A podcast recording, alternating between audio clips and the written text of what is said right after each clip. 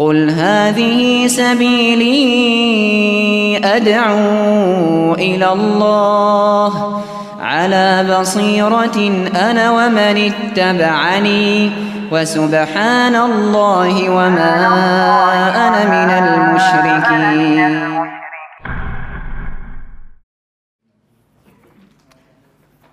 بسم الله الرحمن الرحيم السلام عليكم ورحمة الله وبركاته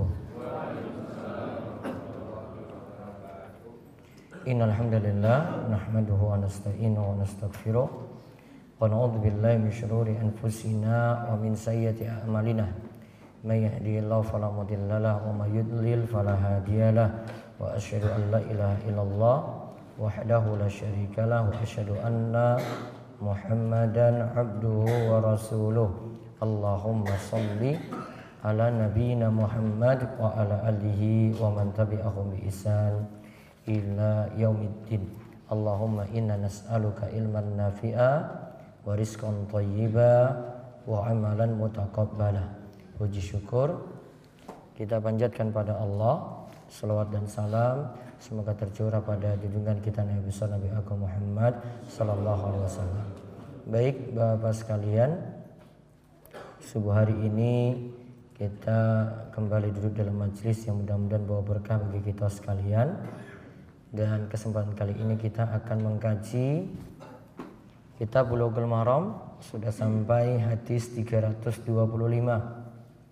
halaman 111 kali ini tentang pembahasan kunut. Pembahasan doa kunut. Kemarin terakhir kita bahas duduk istirahat kemarin kita bahas dari hadis Malik bin Al-Huwaris duduk istirahat. Sekarang tentang doa kunut.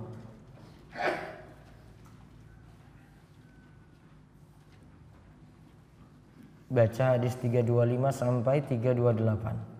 Empat hadis.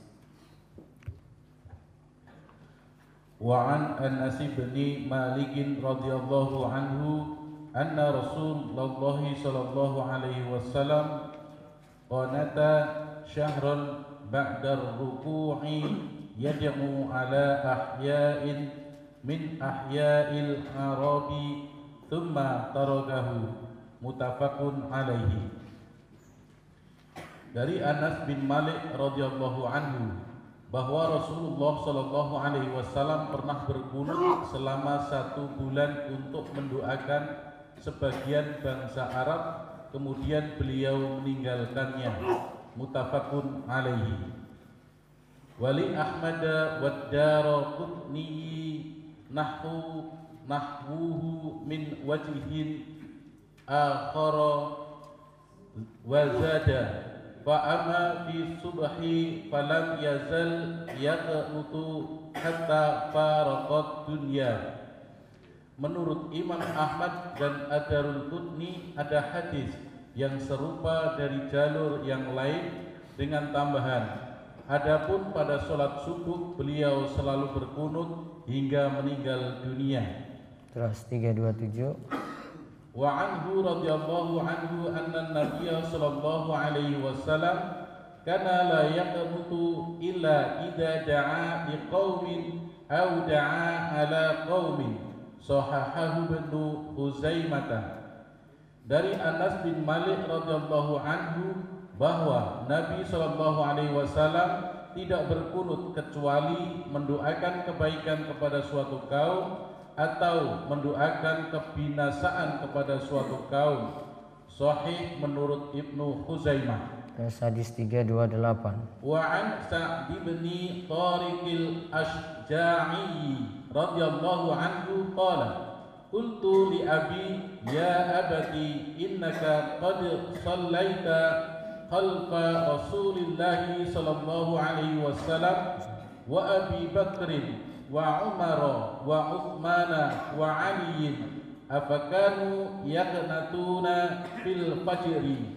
Qala ay bunayya muhdatsun rawahu khamsatu illa Aba Dawud dari Sa'di bin Tariq Asy-Syaja'i radhiyallahu anhu berkata Aku katakan kepada bapakku wahai bapakku Sesungguhnya engkau telah sholat di belakang Rasulullah Sallallahu Alaihi Wasallam, Abu Bakar, Umar, Utsman dan Ali.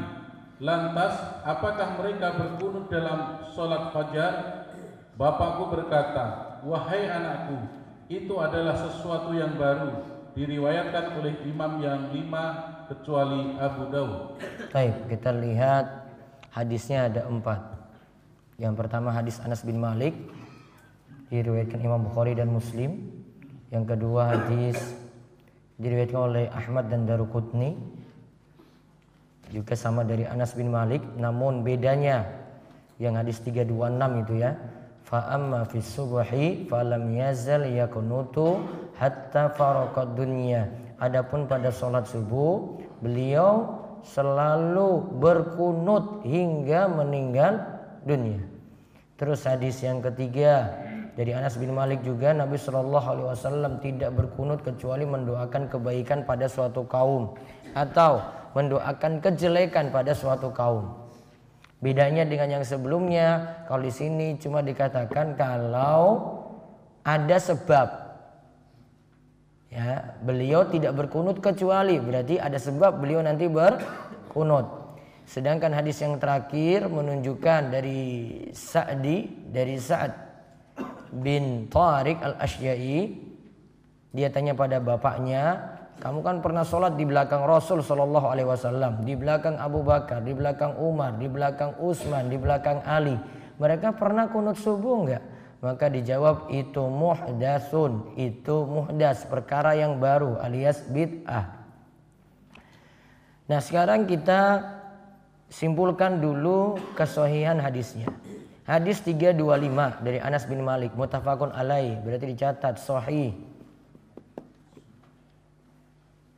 Hadisnya sahih.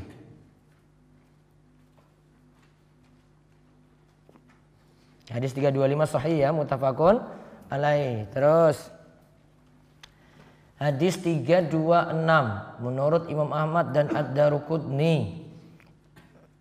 Tadi Nabi khususkan kunut pada subuh sampai beliau meninggal dunia. Diberi catatan hadisnya dhaif.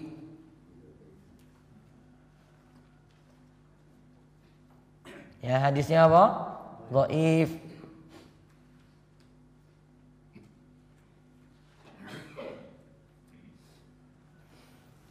Di beberapa perawinya sini ada masalah. Ada situ bernama Abu Ja'far Ar-Razi Nama aslinya Isa bin Mahan. Imam Ahmad dan Anasai katakan laisa bil qawi. Dia bukan perawi yang kuat hafalannya. Dikatakan oleh Abu Zur'a syekhun yahumu kathiran. Dia itu seorang syekh namun banyak kelirunya. Jadi kalau penilaian dari para ulama ya, yang pertama Abu Ja'far Ar-Razi hafalannya lemah atau Isa bin Mahan hafalannya lemah. Yang kedua ada yang bernama Ar-Rabi bin Anas Al-Bakri. Ar-Rabi bin Anas Al-Bakri. Dia itu soduk lahu auham. Dia jujur namun banyak keliru. Isa orang ya? Wong jujur namun keliru banyak. Nah, dia jujur namun keliru. Kelemahan kedua. Yang ketiga, hadis ini menyelisi yang tadi hadis 325. Kan tadi hadis 325 disebutkan kalau Rasulullah Shallallahu Alaihi Wasallam kunut subuh berkunut, ya dikatakan berkunut itu cuma selama satu bulan. Hadis 326 disuruh apa tadi? Dibilang apa? Selama hidup sampai meninggal dunia. Beda nggak? Beda. Yang satu bilang cuma satu bulan, yang ini bilang apa? Sampai meninggal dunia. Bertentangan. Berarti hadis Ahmad dan Daruqutni bertentangan dengan hadis yang lebih kuat yang ada sebelumnya yang kita sebut. Kesimpulannya hadis 326 326 apa? Dhaif. Terus hadis 327. Hadis 327. Hadisnya sanatnya sahih, diberi catatan sanatnya sahih sebagaimana kata Ibnu Khuzaimah di situ. Sini saya Abdullah Al-Fauzan juga katakan sanatnya sahih. Disahihkan juga Syekh Albani. Namun hadis 327 membicarakan kunut nazilah, bukan kunut subuh tiap subuh. Karena kan awal kalimatnya disebutkan karena la yaknutu. Rasul itu tidak kunut illa kecuali. Berarti asalnya beliau tidak kunut. Namun kecuali berarti dikeluarkan itu. Berarti kalau ada sebab.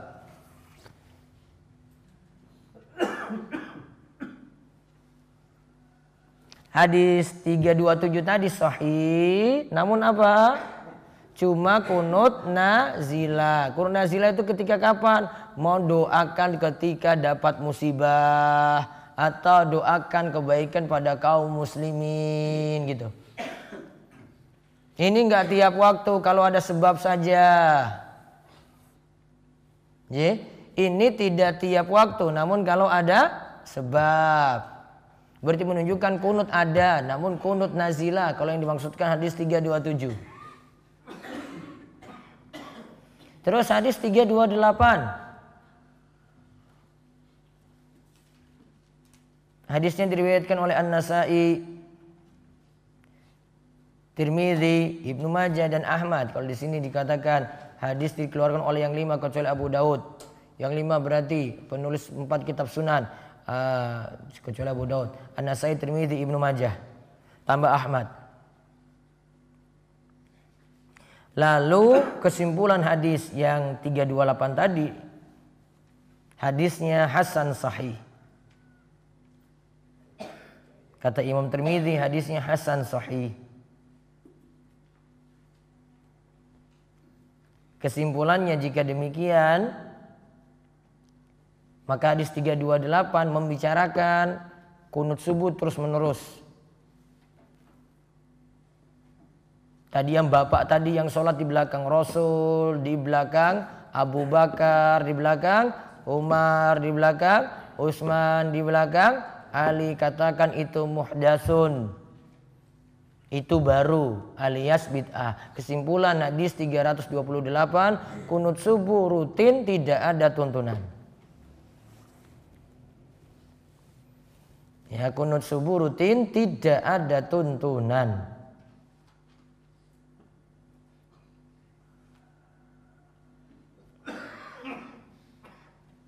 Paham ya? Dasar empat hadis ini, J.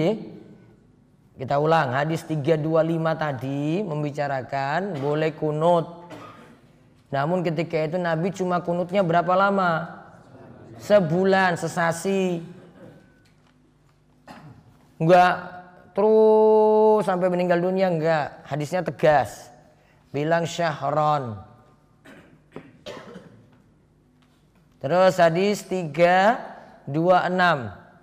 Hadis riwayat Ahmad Daruqutni membicarakan Nabi kunut subuh terus sampai meninggal dunia. Kesimpulan hadisnya apa? Doib. Bermasalah. Ada tiga sebab tadi, eh, tiga sebab kekurangan hadis ini. Kekeliruan hadis ini. Ada situ ada Abu Ja'far Ar-Razi. Ya, dia itu perawi yang banyak kelirunya. Terus juga di situ ada Ar-Rabi bin Anas Al-Bakri, jujur namun banyak keliru. Terus itu menyelisih hadis yang lebih kuat. Tadi hadis Anas bin Malik yang riwayat Bukhari Muslim tadi itu lebih kuat.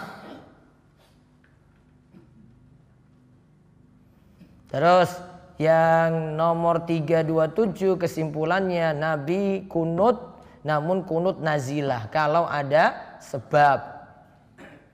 Hadis 328 Nabi Shallallahu alaihi wasallam Abu Bakar, Umar, Utsman, Ali tidak kunut subuh. Jadi tidak melakukan kunut subuh.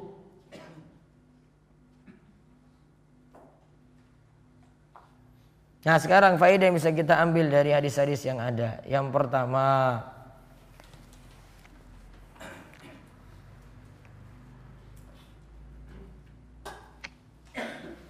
Tiga hadis yang ada menunjukkan anjuran kunut nazilah.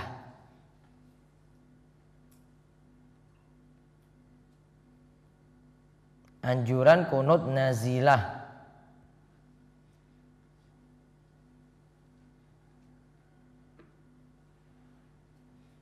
Ketika terjadi musibah besar menimpa kaum muslimin,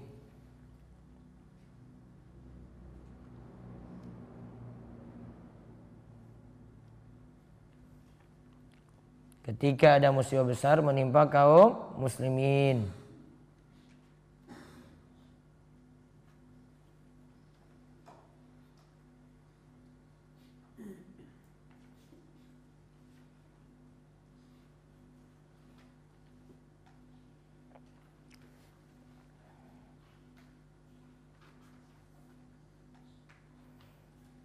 Ya musibah besar ya. Contoh misalnya ada yang uh, diserang oleh orang kafir, banyak korban. Nah, itu ada kunut nazilah di situ. Ya. Jadi bisa tuliskan contohnya. Misalnya contoh kaum muslimin diserang musuh. Banyak korban.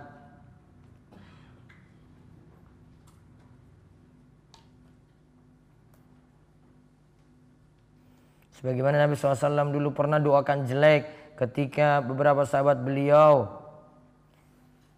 beliau doakan untuk penduduk Mekah yang lemah-lemah. Ketika itu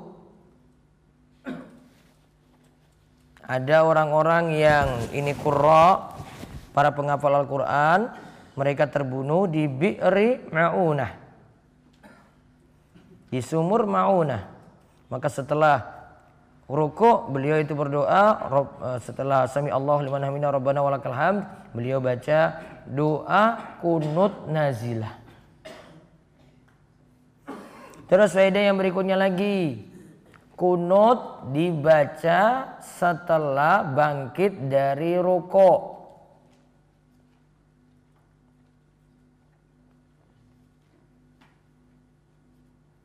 Kunut dibaca setelah bangkit dari ruko.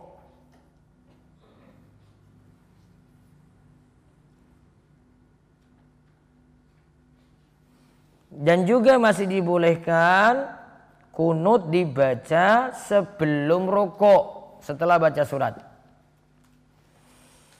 Dan juga masih dibolehkan kunut dibaca sebelum ruko setelah baca surat.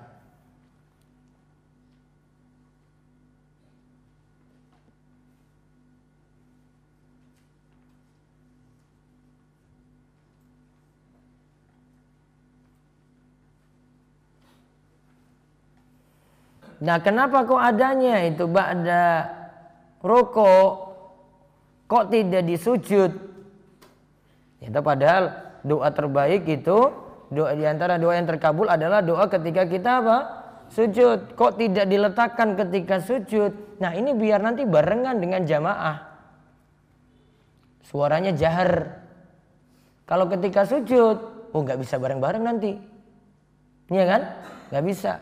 Namun kalau ketika bangkit dari ruku pas posisi berdiri nih, nah ketika itu kan jamaah bisa bareng-bareng imam itu berdoa. Jamaah cukup aminkan.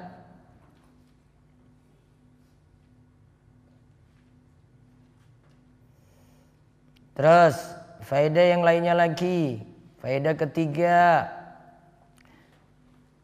kalau diperhatikan kunut nazilah yang dilakukan Nabi Shallallahu Alaihi Wasallam adalah saat sholat subuh. Jadi kunut nazilahnya itu dibaca pada sholat subuh, bukan maghrib, bukan isya.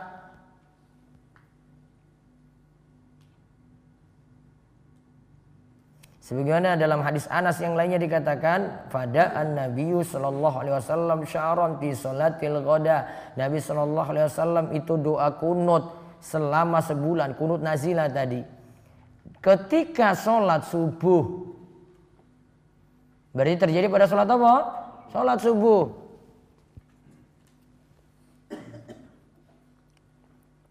Jadi tentang masalah sholatnya ini untuk kunut nazilah para ulama beda pendapat nih. Namun paling enak itu sholat subuh. Kalau sholat maghrib terlalu ringkas. Mau tambah doa lagi terlalu lama nantinya. Isya ada alasan yang lainnya. Namun kalau subuh bisa ketika itu diperpanjang. Terus hadis yang uh, terakhir tadi 328 kesimpulan yang lainnya lagi uh, faedah yang lainnya dari hadis Abu Malik Al-Asja'i atau Sa'di bin Tariq Al-Asja'i disimpulkan kunut subuh terus menerus tidak disyariatkan kunut subuh terus menerus tidak disyariatkan.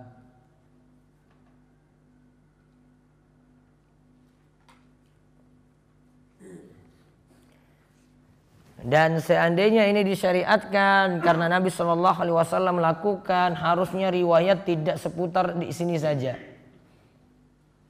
Namun riwayatnya harusnya banyak sekali. Cerita dari para sahabat juga banyak. Gak hanya dari hadis Anas bin Malik. Nanti Abu Hurairah bilang lagi, wih saya itu subuh itu kunut dengan Nabi SAW. Beliau baca doa kunut kayak gini. Terus nanti untuk sholat yang lainnya lagi, ada cerita lagi kan.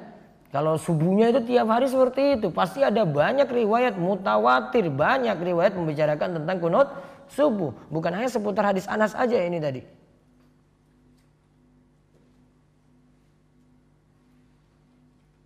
Nah sekarang masalah bagaimana ketika jadi makmum. Nah kalau imamnya kunut subuh. Jenengan jadi apa? Makmum. Nah sekarang diaminkan atau tidak. Nah ini masalah baru lagi. Ya kan tadi kita simpulkan kalau kita jadi imam berarti tidak pakai kunut subuh Nah, sekarang kalau kita posisinya jadi apa? Makmum. Ustaz saya ketika itu imam saya gini setiap subuh Ustaz dia gitu terus. Ya jelas orang Indonesia Syafi'i. Karena kalau dalam mazhab Syafi'i ya kunut subuh itu masuk dalam sunnah abad. Istilahnya itu sunnah abad. Kunut subuh ya. Sunnah abad itu ada lima. Sunnah abad itu. Perkara sunnah dalam sholat dalam mazhab syafi'i itu dibagi dua. Sunnah abad sama sunnah hayah. Kalau sunnah hayah ini banyak. Yang sedikit itu sunnah abad namanya. Ya. Ada di situ duduk tasyahud awal duduk tasyahud awal. Ada di situ membaca tasyahud awal. Tasyahud awalnya masuk nggak ini? Ya. Membaca tasyahud awal dua. Ada di situ yang ketiga membaca solawat pada Nabi Shallallahu Alaihi Wasallam pada tasyahud awal. Maka bagusnya kalau bapak-bapak itu sholat subuh bacaannya nggak berhenti sampai maaf kalau tahiyat awal tahiyat awal nih bacaannya tidak berhenti sampai bacaan syahadat. Namun lanjut apa? Solawat. Allahumma salli ala Muhammad. Minimal sampai situ yang keempat solawat pada keluarga Nabi Sallallahu Alaihi Wasallam solawat pada keluarga Nabi pada tahiyat akhir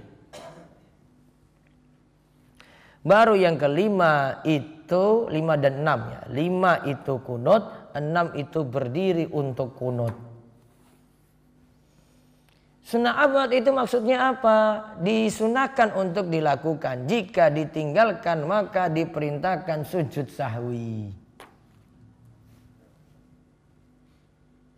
Ya, kalau dalam madhab syafi'i itu kayak tasyahud awal nih, jangan tinggalkan Maghrib nggak duduk tahiyat awal, langsung berdiri rakaat ketiga. Mau balik nggak boleh, karena sudah masuk rukun berikut. Maka dia lanjut rokat ketiga terus sampai tahiyat akhir. Nah, tadi kurangnya tasyahud awal diapain? Ditutup dengan sujud sahwi. Nah, sekarang tadi imamnya kunut subuh. Nah, dia pilih tadi pendapat ini, J. Dia pilih karena kunut dan berdiri untuk kunut itu masuk dalam sunnah abad maka dia baca Allahumma dina fi man hadait wa afina fi man afait wa tawallana fi man tawallait wa barik lana fi ma a'tait wa qina syarra ma qadait fa innaka taqdi wa la yuqda alaik kalau mulai dari fa innaka taqdi wa la yuqda alaik seterusnya itu suaranya lirih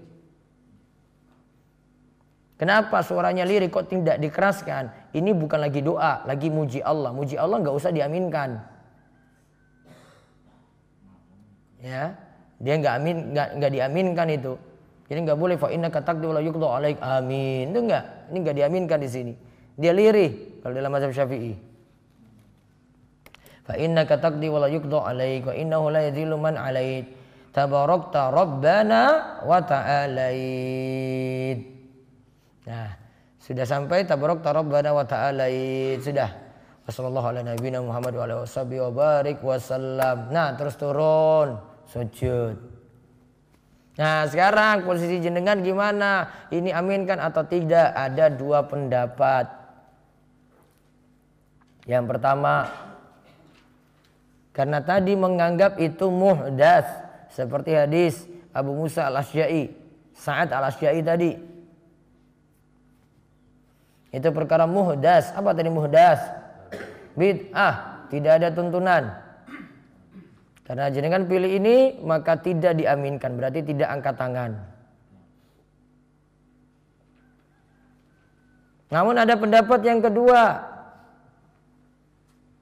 untuk tidak menimbulkan konflik besar maka angkat tangan dan diaminkan.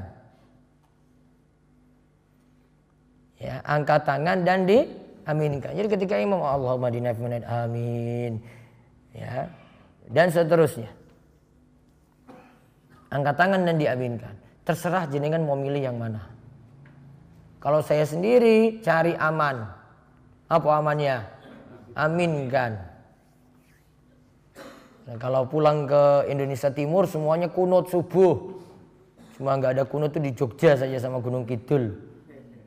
Itu nggak ada Ya aku yo kaget waktu datang ke sini. Ini apa-apaan ini nggak ada kunut di Jogja ini.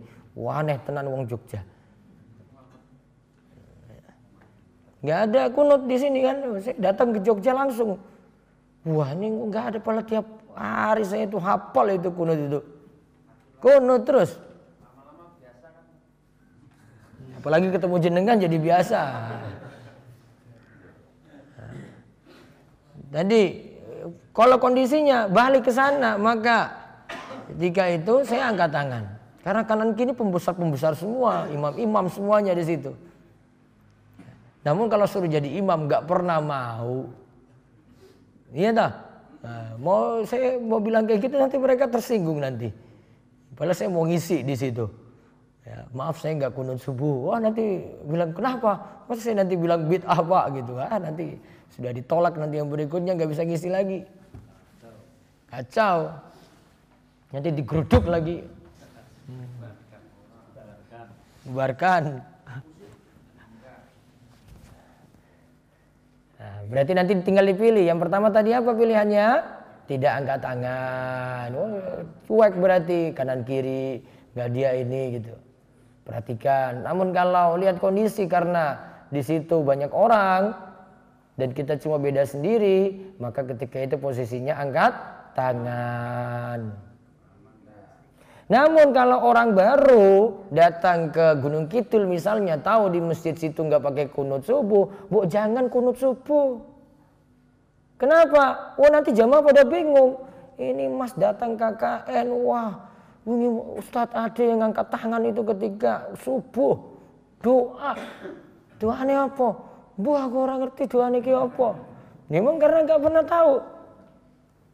Oh, kalau saya malah jewer KKN-nya nanti itu, kamu ini masa nggak tahu di sini itu bagaimana? Kecuali kalau di tempat dia. Jadi hargai. Kalau orang itu tidak memilih pendapat tadi. Paham ya kesimpulan kunut subuh paham? Ya, kesimpulannya paham ya? Yang ada kunut nazila boleh rutin selama sebulan penuh. Namun kalau kunut subuh ya tidak dirutinkan tadi. Yang benar itu tidak ada tun tunan sebagai mana hadis yang terakhir dari Sa'di bin Tariq al-Ashja'i. Nah, terus baca hadis 329.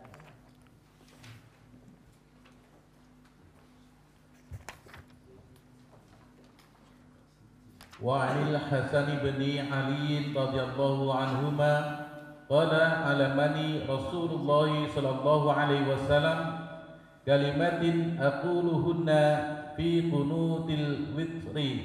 اللهم اهديني فيمن هديت وعافني فيمن عافيت وتولني فيمن توليت وبارك لي فيمن أعطيت فيما أعطيت فيما أعطيت وقني شر ما قضيت. فإنك تقضي ولا يقضى عليك إنه لا يذل من وليت تباركت ربنا وتعاليت رواه الخمسة dari As, dari Hasan bin Ali radhiyallahu anhu berkata Rasulullah sallallahu alaihi wasallam telah mengajariku kata-kata untuk dibaca dalam kunut witir yaitu artinya ya Allah berilah aku petunjuk sebagaimana orang-orang yang telah engkau beri petunjuk. Berilah aku kesehatan sebagaimana orang-orang yang telah engkau beri kesehatan Pimpinlah aku sebagaimana orang-orang yang telah engkau pimpin. Berilah aku berkah atas segala hal yang engkau berikan. Selamatkanlah aku dari kejahatan yang telah engkau tetapkan Karena hanya engkaulah yang menghukum dan tidak ada hukuman atasmu. Sesungguhnya tidak akan hina orang yang telah engkau tolong. Maha berkah engkau Rob kami dan maha tinggi diriwayatkan oleh imam yang lima. Terus wazada tabrani wal baihaqi wazada tabrani wazada tabrani wal Baihaqi wala ya'izu man adaita. Imam atau Broni dan Al Baihaqi menambahkan artinya tidak akan mulia orang yang telah engkau murkai. Zadan Nasaiyu. Zadan Nasaiyu min wajhihi akharani akhara fi akhirih wassallallahu ala nabiyyi. Imam Anasai menambahkan dari jalur yang lain pada akhirnya, artinya, semoga salawat Allah selalu terlimpah atas Nabi. Terus walil bayhaki. Walil bayhaki an ibni Abbas radhiyallahu anhuma kana Rasulullah sallallahu alaihi wasallam yu'alli yu'allimuna du'a an nad'u bihi fil qunuti min salatus subhi wa fi sanadihi dhaqun Menurut riwayat Al-Baihaqi dari Ibnu Abbas radhiyallahu anhu bahwa Rasulullah sallallahu alaihi wasallam mengajari kami doa agar kami baca dalam kunut subuh. Dalam syaratnya terdapat kelemahan. Baik. Kita lihat kalau ini pembahasannya di 329, 330, tentang kunut witir. Catat tuh bedanya tadi ya. Kalau 329 330 tentang kunut witir. Kalau tadi tentang kunut nazilah.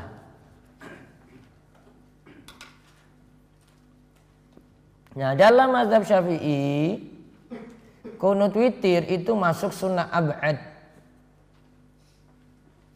Adanya kapan? Setelah nisfu Ramadan, setelah pertengahan Ramadan. Ya, nisfu Ramadan setelah pertengahan Ramadan. Masuk malam ke-15 sampai nanti malam terakhir itu baca kunut terus. Nah, bacaannya yang tadi saya sebut itu, yang tadi saya sebut dua kunut ya, kunut subuh tadi, Nah, itu sebenarnya jadi bacaan kunut witir yang diajarkan Nabi Shallallahu alaihi wasallam pada Hasan bin Ali cucunya. Ya, pada Hasan bin Ali cucunya Nabi ajarkan kunut witir. Jadi itu bacaan kunut witir. Allahumma dini fiman hadait wa afini fiman afait wa tawallani fiman tawallait wa barik li fima atait wa kini syarra ma qadait. Fa innaka taqdi. Nah mulai dari fa innaka taqdi tadi suaranya apa saya sebut? Lirih. Pernah dengar nggak Pak dari situ ada imamnya diam toh nah makmu harus tahu itu lagi nggak baca doa maka nggak perlu diaminkan ya, fa innaka taqdi wa la yuqda alaik wa innahu la yadhillu man walait wa la ya'izzu man adait Ya. Tabarakta Rabbana wa ta'alait. Nah, di sini ini bicarakan kunut witir. Terus hadis yang 309, nah 330 Rasulullah Shallallahu Alaihi Wasallam yu'allimuna doa an nad'u bihi fil kunuti min, min salatil subhi. Rasulullah Shallallahu Alaihi Wasallam mengajari kami doa agar kami baca dalam kunut subuh. Padahal tadi kalau di awal kunut apa? Witir. Dan Ibnu Hajar katakan yang mengatakan itu doa untuk kunut subuh sanatnya doif, sanatnya lemah. Berarti riwayat Baihaqi nomor hadis 330 tadi hadisnya doif diberi catatan doif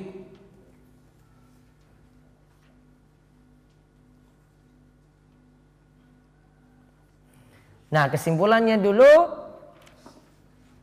ya, kesimpulan dari hadis ini nanti jawaban apa bahasa lengkapnya masih saya bahas nanti tentang pengertian doanya. Pengertian doanya ini bagus. Kalau bisa dihafalkan nanti setiap witir mau sebelum tidur apa ada bangun tidur ya baca kunut witir ini biar jadi kebiasaan. Nah, kesimpulannya kunut witir ada tuntunan. Kunut witir ada tun tunan.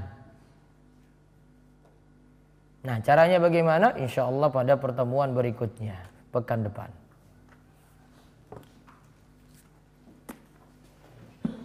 Ada pertanyaan?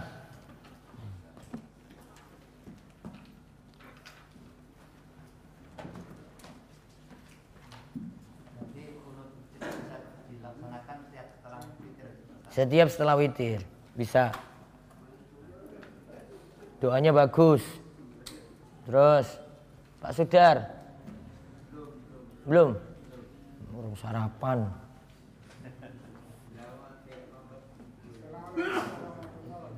Waalaikumsalam warahmatullahi wabarakatuh.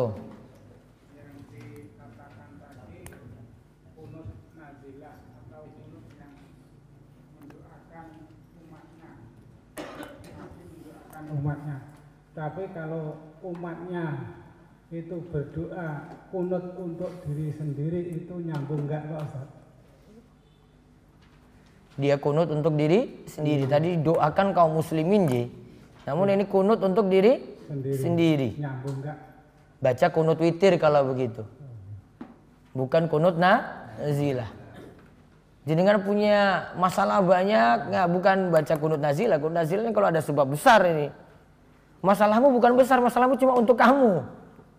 Kalau tadi ini masalah kaum muslimin diserang orang kafir, wah semua itu banyak korban. Berarti masalah besar. Bon? Kalau sekarang ini ya diserang tapi diserang. Dirimu sendiri. Dengan kata-kata itu dulunya melakukan ini ini dulu itu kan eh, kunut itu sering dibaca kalau ada orang yang hajatan akan melahirkan anaknya itu. Dulu itu saya bacakan kunut itu. Tapi se kalau sekarang saya rasa itu apakah dosa saya itu akan diampuni banyak sekali yang saya lakukan. Nah, di seseorang dibaleni meneng Obat. Terima kasih Pak. Ya. Assalamualaikum warahmatullahi wabarakatuh. Waalaikumsalam warahmatullahi wabarakatuh.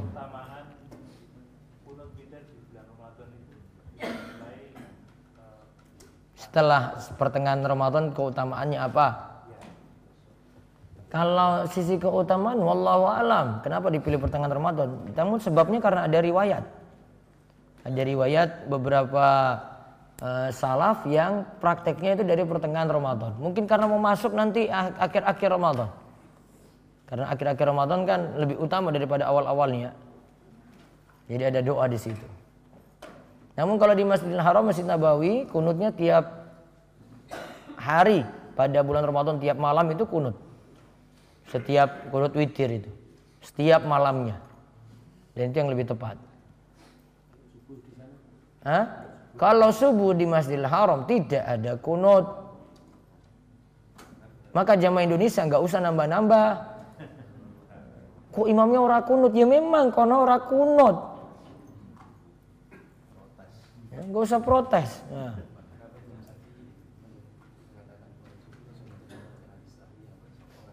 Kenapa Imam Syafi'i mengatakan itu kunut subuh tetap ada padahal tidak ada hadis sahih? Menurut Imam Syafi'i hadisnya tidak masalah. Ya, mungkin karena ada uzur beliau tidak mengetahui itu. Kan nggak disebutkan oleh Imam ini tadi Ibnu Hajar di situ. Dia nggak kasih penilaian tadi hadis riwayat Ahmad dan Darukutni tadi. Kan dia gak kasih penilaian, cuma ditambahkan fa amma fi subhi falam yazal yaknutu hatta faraqad dunya. Berarti Imam Ibnu Hajar enggak mempermasalahkan hadis ini. Dia tambahan untuk hadis yang katakan Nabi cuma kunut sebulan. Tambahan. Maka dalam prakteknya Syafi'i tetap dipraktekkan itu cuma subuh saja. Dan tidak pernah Nabi kunut nazilah di sholat lain, cuma sholat subuh saja menurut mazhab Syafi'i. Gitu.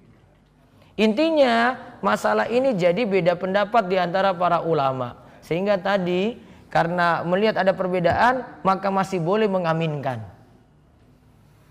Ya, masih boleh mengaminkan. Ada lagi. Wonten?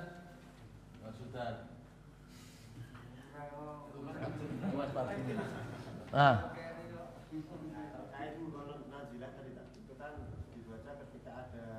Ada musibah besar. Musibah besar ini menimpa kaum muslimin. Ya, dalam arti musibah ini berupa atau bisa dimaknakan musibah berupa bencana dan lain sebagainya. Iya, bencana. Namun biasanya kunut nazila itu baiknya dikoordinir oleh pemerintah. Kalau di Saudi itu imam masjid langsung diperintah dari atas. Ayo imam masjid sekarang sebulan kunut terus. Selama sebulan kunut nazilah terus. Ada perintah dari atas. Gitu.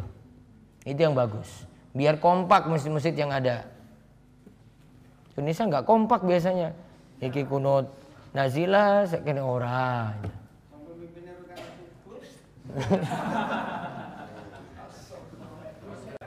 Terus.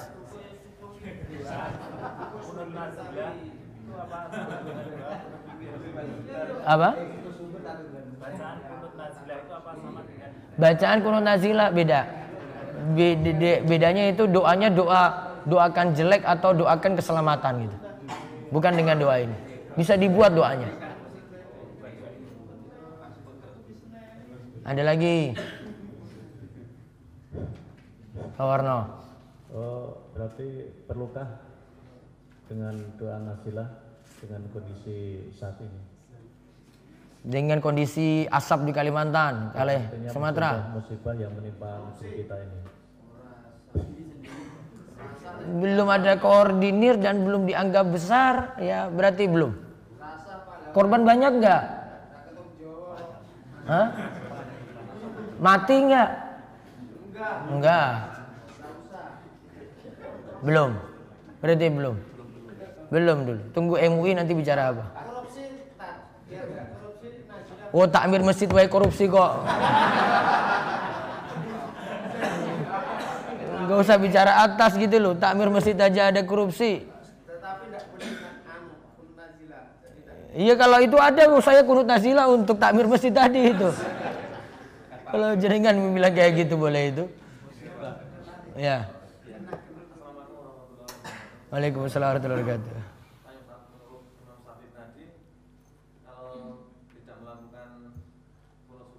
Sujud sahwi. Nggih.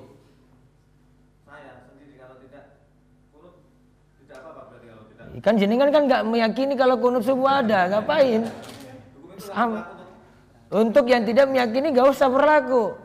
Namun kalau jenengan di Indonesia Timur dia nggak kunut subuh, langsung sujud sawi dia itu. Karena nganggap sunnah abad. Gitu. Udah. Mau kunut apa tadi nasilah? Baik, itu saja kita cukupkan dan sudah masuk waktu syuruk sudah lewat tadi. Langsung setelah ini sholat isyrok kalih rakaat. Setelah ini monggo untuk sarapan pagi. Kemudian malam kemis itu ada tablik akbar dengan Ustadz Subhan. Ya, Ustadz Subhan Bawazir dengan klub motornya. Jadi nanti bawa motor. Jenengan juga Pak Sudar bisa masuk klub motor ini bisa. Nah iya, iya arak balapan ya monggo. Jenengan dari cegat di Bibal nanti barengan Ustaz. Ya. Dan anak motor. Demikian kita cukupkan tutup kalian doa kafaratul majelis. Subhanakallahumma bihamdika asyhadu an la ilaha illa anta astaghfiruka. Assalamualaikum warahmatullahi wabarakatuh.